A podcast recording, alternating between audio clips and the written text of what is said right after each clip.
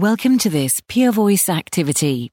To access the entire activity, including downloadable slides and transcript, go to www.peervoice.com forward slash GYQ.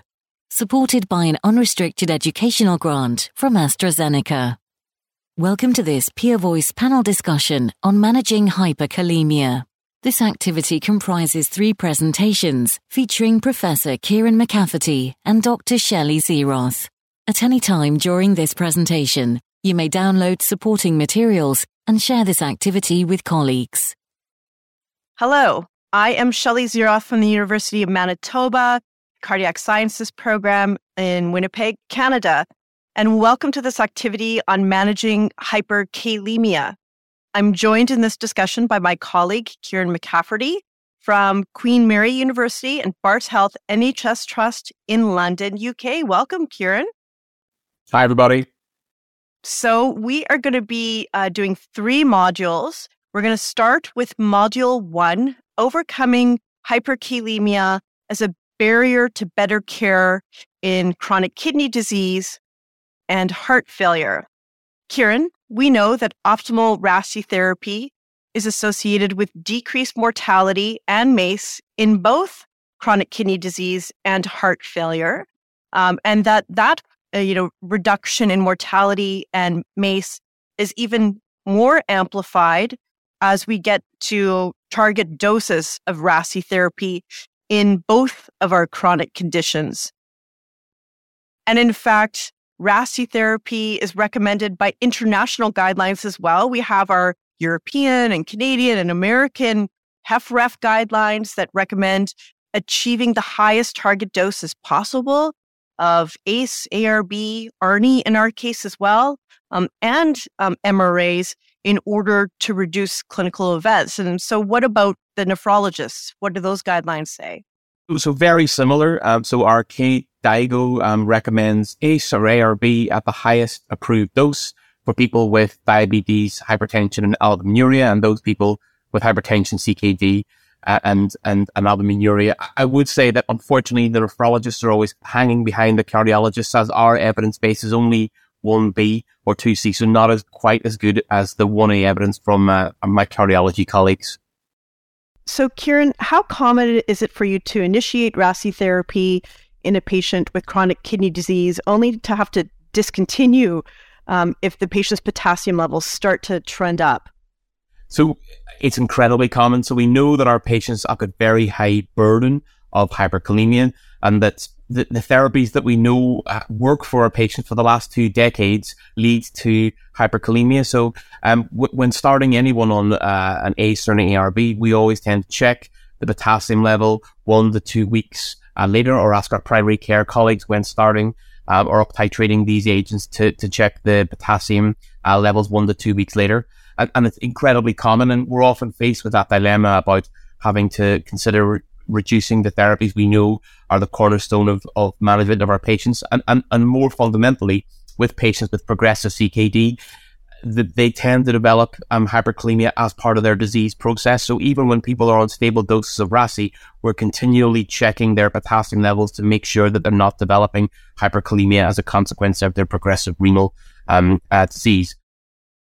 But I guess I'm interested from you is we often have discussions between cardiologists and nephrologists about our thresholds um, for hyperkalemia. I wonder what your thoughts were on on perhaps uh, nephrologists being too blasé about about hyperkalemia uh, perhaps you are too blasé, um, or my threshold is too low. I, I so the, the majority of cardiologists, I think, their threshold for action is a potassium level of about five point four. Um, we also um, look at our electrolytes, you know, within one to two weeks of any up titration. Uh, and for patients on MRA, we extend that even longer and then do sort of routine intermittent monitoring, uh, again, looking for that sporadic hyperkalemia. Um, but I'd say 5.4. But what is your threshold? So, so I think nephrologist, there was always a kind of, you know, bravado about um, tolerating much higher levels of hyperkalemia that they don't, don't get, don't get panicked unless more than 6.5 or, you know, or higher. But I think we're wrong. I think that the epidemiological data suggests that that, there's a signal for um, poor outcomes with even moderate, mild moderate hyperkalemia. I think that, so I think that we should be, um, you know, uh, behaving like our cardiology colleagues with sort of 5.4, 5.5.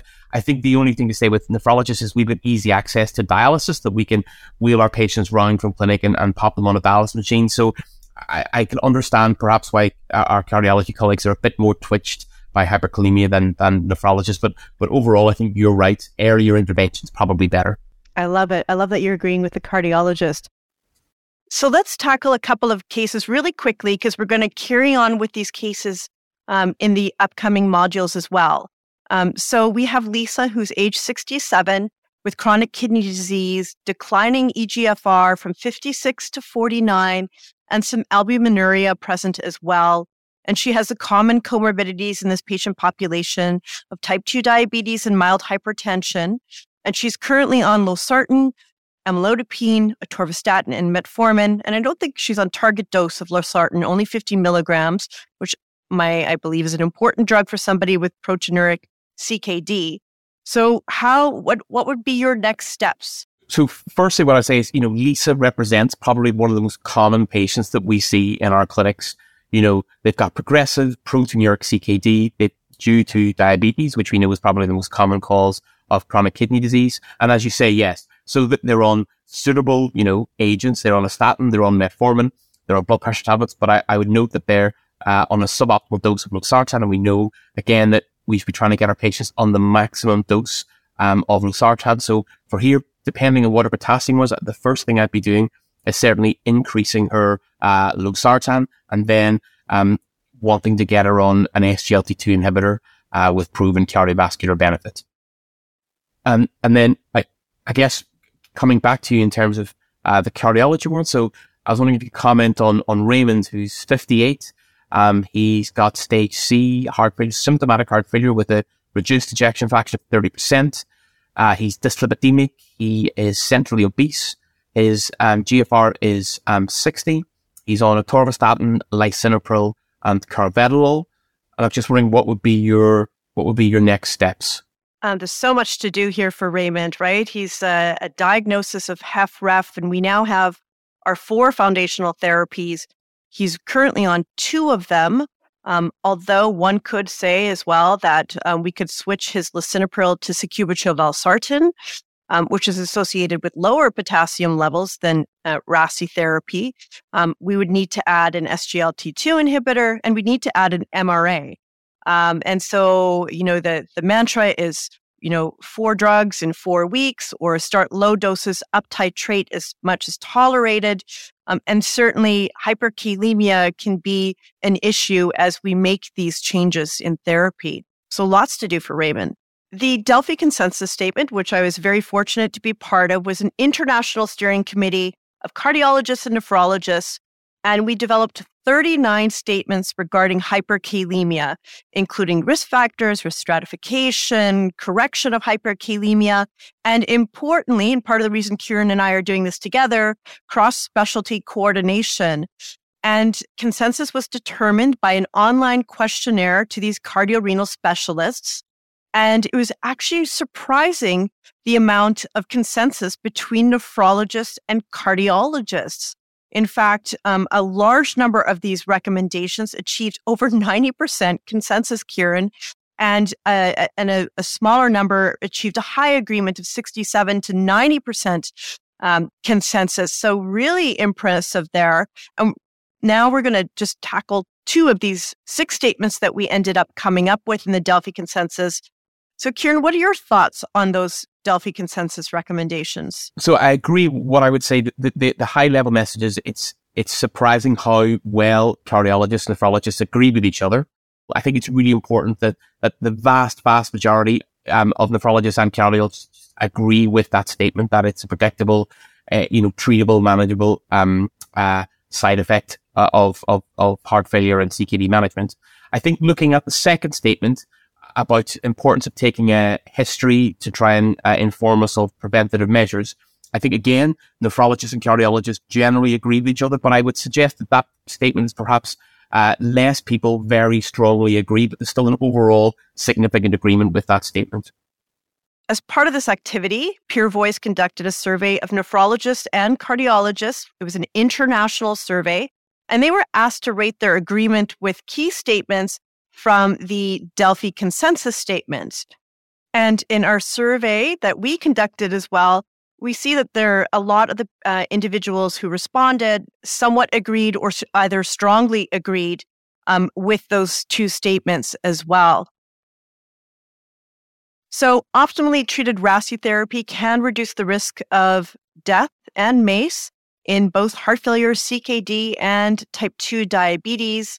However, there's often a therapeutic dilemma in terms of getting patients to those target doses. I think you'd agree with that, Kieran, right?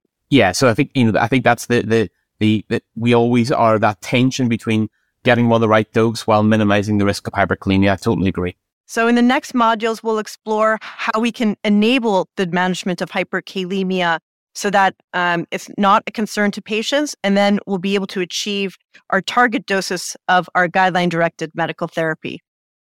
Thanks for joining us and join us for the next modules. Thank you. Welcome to Module 2 Achieving Optimal Treatment of CKD and Heart Failure Through Effective Management of Hyperkalemia. I'm Shelley Zieroth from the University of Manitoba in Winnipeg, Canada. And so this is the second module on this activity on managing hyperkalemia with uh, Kieran McCafferty from Queen Mary University and Barts Health NHS Trust in London, UK. Um, and we've already covered module one, overcoming hyperkalemia as a barrier to better care in CKD and heart failure. And we introduced some cases to you. So why don't we see how our patients are doing now? And so, Kieran, we're going to follow up now on Lisa, who is age 67 with albuminuric CKD. And I see that she's still on losartan 50 milligrams, which isn't exactly target dose RASI therapy. Um, but you've added an SGLT2 inhibitor, dapagliflozin. But now on follow up lab work, we're seeing that trend up in her potassium from 5.3 to 5.5, and now it's 5.7. So, what are you going to do? You know, in an ideal world, I'm still wanting to get uh, Lisa on the maximum dose of losartan. Um, but I'm aware that even despite being on a submaximal dose of losartan, her um, potassium is increasing up to the level of 5.7 as a nephrologist. That's the level where I really, you know, I, I certainly wouldn't want to be increasing her losartan anymore. I'd be reluctantly thinking about reducing losartan or thinking about other therapies uh, that we can that we can um, uh, you know involve. I'd also be maybe thinking about talking to her about her diet, and I guess we can um, come on to you know uh, what our what our our I would like to ask uh, phone a friend and ask our survey colleagues what they think that we should do. Okay, well, here are the responses from the survey. Your phone a friend, um, and we have uh, cardiologists and nephrologists, and the the cardiologists in response to this case, um, the majority of them would have reduced the doses of the RASI therapy, uh, and then the nephrologists were less likely to do that and potentially add in a novel potassium binder. So I think that's probably, you know, what I would be in an ideal world, what I would be uh, recommending, particularly as I'd want to be increasing her, her losartan anyway. And so I think that I, am glad that I probably agree with my nephrology, uh, my nephrology colleagues. But, but what I would say, looking at that, there seems to be quite a wide spectrum of, there's not one overwhelming, um, uh, decision from our, from our, our survey. Yeah, agree. And it's interesting, um, you know, the uptake in these newer potassium binders in comparison to SPS. I guess now uh, over to you. So this is uh, Raymond, and actually his potassium even higher than Lisa's. His potassium is six, which has increased from four point five. Um, maybe about a, you know four weeks ago after he started um, spironolactone. I see that you've also um, added on an, an SGLT2 inhibitor, uh, and his blood pressure is, you know, I guess, uh, you know, at target. Um, so what would you be doing now in this case for Raymond? Yeah. So for a HFrEF patient with that blood pressure, there's actually even more room to uptitrate these therapies, including the RASI therapy. And I've started an MRA. So um, it could be that that MRA is causing my um, high potassium as well. Uh, six is kind of a big jump. And so I think one of the first things I would do is probably repeat it um, as quickly as possible. And if it persisted, then I would send to the emergency room. But I think um, I'm interested in what our survey respondents said about this, um, you know, what they would do for next steps as well. So, so here's looking at our survey response. And I think the, the first thing that I would say is overall, um, the most popular response from, uh, from the, the overall is, is discontinue the RASI uh, until the hyperkalemia resolves. But I, but again, across the survey, there's a bit of a wide spread. So, um, uh, there's a sort of a, quarter look to want to repeat the potassium, which is what you said, as well as adding in a, a novel potassium, uh, a potassium binder. I think perhaps more cardiologists were feeling that they wanted to discontinue the RASI therapy uh, compared to nephrology. But uh, apart from that, there's a kind of nephrologists and cardiologists seem to uh, agree on what the options are, albeit that they, they disagree on what they should be. Yeah, I think discontinuing the RASI therapy, a lot of us probably would do that, but then reintroduce it and potentially with an enabling therapy like the novel potassium binders um, which make it a more a, a, safer environment. And certainly, we have um, some data to support that practice, and even some consensus recommendations and guideline recommendations um, to consider that approach as well. So let's reflect back on the Delphi consensus recommendations. We began discussing this in Module One.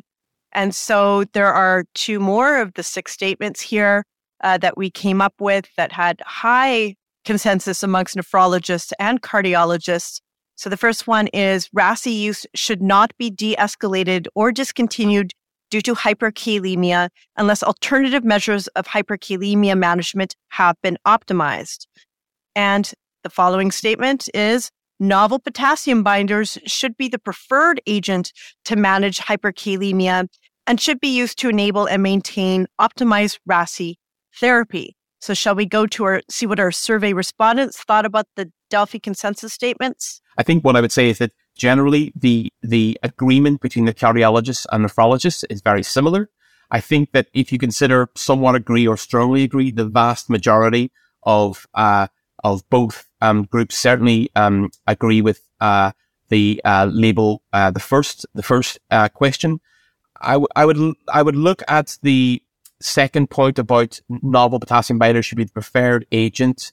Uh, that, that the most common um, response from the cardiologist was either neutral or somewhat agree. So there appears to be a slight disparity, whereas the nephrologists uh, would more strongly agree with that statement than than the cardiologist. It may just be a, a greater familiarity with potassium binders, perhaps from from nephrologists over cardiologists.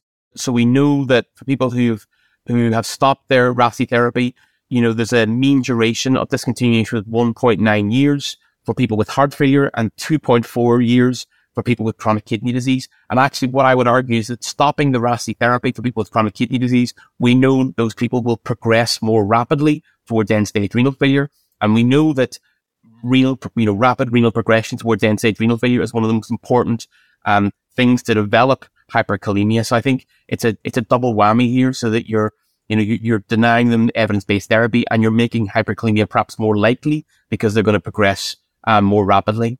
I think, you know, having, having, having stopped people's RASI therapy because of hyperkalemia, it's incredibly difficult to convince patients to take them again. You know, patients say to me, I'm allergic to Ramipril because someone had told them that the Ramipril was stopped because of their hyperkalemia. And it's very difficult to get them back on these medicines, which we knew in our heart of hearts it is, is what they need. So it's a it's a big challenge, and I think you know I agree with um, the guidelines that say that you know the last thing we should be the, the last thing we do is stop the, the RASI therapy. We try to do every other thing first before accepting defeat and and stopping the RASI therapy.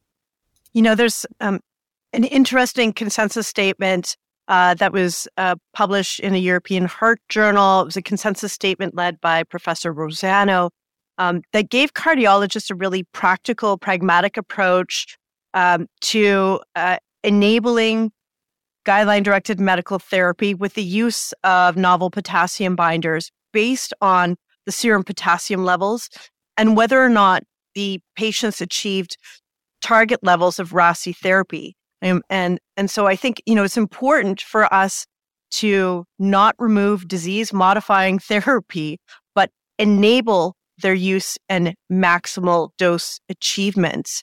Um, what did you think about those guideline or those? Con- it's not a guideline; it's consensus recommendations. So I think you know you've got to have a target somewhere, and, and I guess my only my only thought of that is that you know if I saw someone with a potassium of five point one who was on submaximal therapy, would I start a potassium binder first, or would I try and get them up to maximal therapy, accepting a potassium level of 5.2, 5.3 before you know getting a little potassium binder? But I totally understand that you know it's a wide it's a wide um, uh, target range, and we've got to you know choose a point somewhere. Um, but but yeah, it's for me, it's it's just you know, and I hate that. I, I would not want to in any way come across any uh, uh, or anger any cardiologist, but I, I would maybe have you know potassium at 5.4, 5.5 if we are not on optimized dose before going in with a, a potassium binder as as first line. Why don't we go back to our survey respondents and look at their threshold for reducing the dose of RASI therapy or discontinuing RASI therapy. What are your thoughts on this one? So, so looking that, what I would first of all say is that, you know, the cardiologists and nephrologists are, are very much in sync with what their decisions are. And so looking at the first, uh, the first, uh, question is, um, what potassium level would you uh, use as a threshold for reducing the dose of RASI therapy. And the, the vast majority have said between five and six. And I'm sure if it was 5.1, you'd have very few. And I'm sure if it was 5.9, you would have, you know, almost everybody, um, stopping or, or reducing the RASI therapy. Um, and, and then looking at the, I guess the second question is, what would you uh, use as the threshold for discontinuing? So stopping the RASI therapy. So I guess the vast majority wait until, um, more than, uh, more than six. And, and, and, you know, I guess that's probably in line with the, the, the guidance as long as you've tried all the other, um, methods. So, you know, we have three agents that um, we can use for reduction of potassium, SPS, patiromer, um, sodium zirconium cyclosilicate. So, do you want to tell us about you know important differences between these and how to use them in real life? So, so I guess what I, I would say is that you know these three agents are very much not equal. What I would say is that, you know, both these agents are a huge step forward in our ability to manage um, uh, hyperkalemia. As you can see from the table, um, is a, is a polymer exchange resin, whereas um, sodium zirconium cyclosilicate is a crystalline um, compound that exchanges sodium for hydrogen. They both um, act to reduce uh, potassium levels much more rapidly than than SPS. So within 24 hours for um, SCC or within a week for patiromer, although there are data that suggests that there is a significant fall in potassium levels in, in the kind of hours. Um, uh, so yeah, within seven hours of first dose, within one hour, uh, of the first dose. And that's the kind of area where, you know, we can start to using these agents to, you know, fairly rapidly normalize, um, or at least, um, start reducing people's, um, potassium levels um, in terms of drug-drug interactions. So uh, with patiromer, um, we want to avoid taking patiromer within three hours of other oral drugs. With um, SCC, it's uh, within two hours, uh, apart from drugs that um, are affected by gastric um, pH bioavailability. In terms of their location, um, is predominantly distal colon. Um, SCC is the entire um, GI tract. And, and, this is, I think, is where the novel potassium binders are particularly differentiating from from SPS. It's just that patients get on with them so much better. They, they, they don't tend to have any um, symptomatic side effects. I mean, the reported ones with patiromer are hypomagnesemia and some um, GI side effects, mild to moderate constipation. Again, with SCC, there's mild to moderate GI side effects and some uh, edema in in the higher doses. But you know, overall, both these agents are so much better tolerated than our older potassium uh, binders. I agree with you on your statement. So, um, why don't you close this session for us, and we'll move on to module three. Great. So, so you know, I think in this in this module we've talked on, you know, that we know that RASI therapy is a cornerstone of management for our patients with CKD and diabetes, and that that we can use oral potassium binders as guidelines, as our guidelines tell us, to help enable uh, dose maintenance or dose escalation of our patients who can benefit from these um, therapies. And there are lots of trials underway to evaluate uh, our novel potassium binders as an adjunct to enable uh, RASI maintenance up titration. We know, uh, including a diamond study for uh, for patiromer, which is recently published, and there's Realize K and Stabilize CKD for SCC. So we very much look forward to seeing you in the next module. Welcome to Module 3 on a discussion about hyperkalemia. In Module 1, we introduced hyperkalemia as a barrier to better care for patients with chronic kidney disease and heart failure. In Module 2, we looked at effective management of hyperkalemia. And now in Module 3, we're going to look at practical strategies for long term management of hyperkalemia. I'm Shelley Zieroth from the University of Manitoba in Winnipeg, Canada. And this will be our final module on managing hyperkalemia. And I am joined with my colleague, Kieran McCafferty from Queen Mary University and Barts Health NHS Trust in London, UK. Welcome, Kieran. Hi, everybody. So let's see what happens to our cases that we introduced in the previous modules after the hyperkalemia resolves. So let's look at Lisa. Uh, again, Kieran, you're managing her hyperkalemia and getting her now to target doses um, of RASI therapy. She's on losartan, 100 milligrams, and remains on the other medications, including the SGLT2 inhibitor that you started. And she's on sodium zirconium cyclosilicate uh, with a latest potassium value from 4.5, remembering that her peak level was 5 0.7. So, what would you do now, Kieran, in the long term management of this patient who has a tendency for hyperkalemia? You know, to me, she's an optimized therapy. We've got her on the max dose of sartan. We've got her on dapagliflozin. Her potassium is uh, in the normal range. So I'm, I'm really happy with how things are. The question now is what, what do we do? So, you know, I guess the question is, do we stop the, uh, the, the potassium binder? I mean, I would think of it as someone's hypertensive and you start on an ACE inhibitor and they're now not hypertensive. Does that mean you stop the ACE inhibitor? No. You still continue it because it's doing the, the, the job. And, you know, arguably people with chronic kidney disease, you know, develop hyperkalemia even without RASI therapy. So I would argue if she's tolerating it well and she's on a max dose sartan and her potassium's well controlled, I would not rock the boat and I'd be tempted to continue um, the the therapy uh, as you know as long as you know they tolerate the the the the, the medicine. All right. So let's see what our survey respondents said. What I would say is, uh, first of all, there's a general always, you know, agreement between the cardiologists and nephrologists, with perhaps the nephrologists thinking more about about diet, but overall they are they are they are um, very similar in the responses. So I guess that the, the, there's a major split between continue uh, anti-hyperkalemic therapy to continue the binders. Um, and I would not intervene further at this time. And I guess not intervening further is continuing. So I would almost argue that, you know, you combine those two and then, uh, uh others would consider reducing the anti, the anti-hyperkalemic therapy. So consider reducing the, the binders. And I, I can understand that, that, you know, if potassium's normal, there's always the temptation to maybe reduce, um, the, the, the dose of binder. Certainly, maybe if they were on a, a, large dose of, of binder, you could think about maybe reducing it and accepting, you know, a, a potassium level slightly higher. But I think the overall message here is if it ain't broke, don't fix it. If the potassium level is fine, I would continue it on. So over to you. So now we've got, um, Raymond. So, um, his potassium level is 5.1 from 4.5 at the last check. Um, his his RASI doses were reduced when managing his hyperkalemia, and so remembering backwards that he's got um, dyslipidemia, he's on uh, a statin, an ACE inhibitor, uh, beta blocker, SGLT2, an MRA, and patiromer. Over to you. What would you do? Yeah, so his doses of RASI therapy uh, were reduced while managing the hyperkalemia.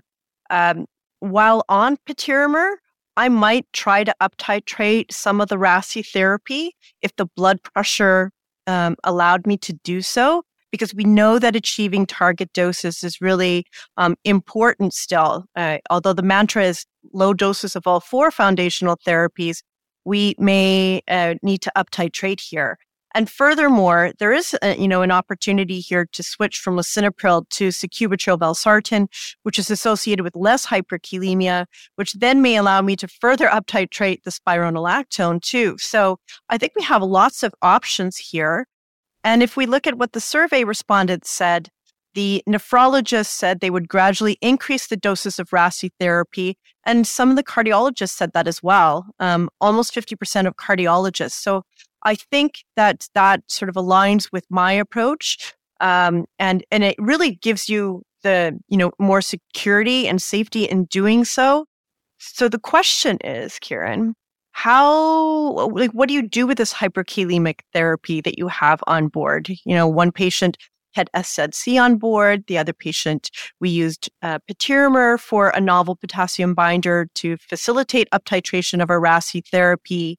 Um, what considerations are there in terms of the long term management here? So, what what you would be concerned about is if you stop the potassium binder, the potassium level rose, they got taken into the ER, and they get, and someone told them, "Oh, you must stop your MRA or your uh, ARB," and then the patients obviously left confused and worried that the, the medicines that we know are the cornerstone of their therapy are somehow worrying or or scaring. As I've said before, it's you know trying to convince patients to go back on these medicines when they've been told to reduce them or stop them is always challenging. So, you know, if patients are on a, a, a, a you know, a potassium and are getting on well with it, then, you know, it would seem reasonable that we should continue it on, particularly as we know from uh, trial data that for both patiromer and SZC, that the potassium were well controlled, stable out to one year. And so, and, and obviously beyond one year, you know, I can't imagine there's a biological plausibility why suddenly it would stop after a year. Um, and so I think, you know, it's clear that both these agents have been demonstrated in, in long term, albeit only out to a year therapy, that we can continue on these agents, you know, uh, for as long as patients need, bearing in mind, particularly in, in the t- terms of CKD, is that as patients progress, they're more likely to develop hyperkalemia, they're more prone to develop hyperkalemia. And so, you know, we should be continuing on these therapies for as, as long as, as, as possible.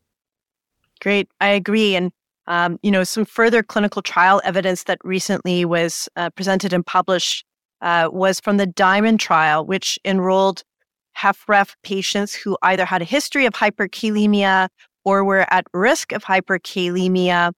Um, and those patients were initiated on patiromer in order to optimize the RASI therapy, including ACE, ARB, or ARNI, or um, also to initiate or optimize MRA. Uh, and so there was a run in phase, and once randomized, either the patiromer was continued or it was withdrawn um, in that patient population um, that had been optimized. And what they found was that most patients, in fact, over 80% with HFrEF and RASI related hyperkalemia could actually achieve their optimal doses of RASI, including an MRA when they were treated with patiromer. And they were maintaining normal serum potassium levels. And the win ratio for hyperkalemia events accounting for mortality and morbidity um, and the overall RASIU score was significantly higher with patiromer treatment. So we were really seeing that these novel potassium binders were enabling optimization of guideline directed medical therapy. And there's a couple more in the pipeline that I should allude to. There's the Realize K that's going to be looking at a similar HFrEF patient population in the management of high potassium in those patients. Um, and seeing if we can optimize RASI therapy, including MRA. So that is enrolling patients right now. And then the stabilized CKD patient population is going to be looking at SZC in the CKD population. So two SZC trials coming uh, up in the near future to give us more evidence base to to discuss. So why don't we go back to the Delphi consensus recommendations? We tackle some of these in module one and two. These are the last two statements from the Delphi consensus recommendation. Um, closer cross specialty collaboration would help optimize outcomes for individuals with cardiorenal disease. Clinical teams should be encouraged and supported to identify suitable methods to achieve this within their care setting. And the second or the very last statement to cover is consistent treatment approach should be the goal of new and updated guidelines that support people with cardiorenal disease and cross subspecialty support should be sought for these to ensure aligned clinical practice. And um, Kieran, what are your thoughts on these? And we have some survey data uh, with our respondents as well. I think these are, you know, uh, no brainers that they we need to work more closely together, uh, and you know, we need to uh, apply evidence based medicine for our patients. So, you know, I, I, couldn't agree more, and I'm glad that our survey uh, equally um, agree, so that there's very little difference between the cardiologists and nephrologists, and the vast, vast majority of of uh, the respondents, more than eighty percent or ninety percent, either agree or strongly agree with those statements. So I think we can definitely we can definitely say that we're all in alignment with um, those important um, uh, statements. So to conclude in this um, third module, what we've learned is that potassium binders can allow us to optimize our patients to get them on evidence-based therapy, that these agents are safe and effective in the long term with evidence out to one year. And, you know, for us, if it ain't broke, don't fix it. So if their potassium level is well controlled, we should be keeping going, um, with our potassium binders. And then finally, um, our our our, Den- uh, our Delphi consensus document really as a call to action to work, break down our silos, work across uh, disciplines to really apply evidence based medicine to improve the outcome for these multi-morbid patients. Well, thank you so much for joining us on these modules for hyperkalemia. Kieran, it's been a pleasure um, participating in this cross specialty collaboration for this discussion. Great. I hope everyone found it useful and a cross speciality, cross continental uh, discussion. This has been an activity published by Peer Voice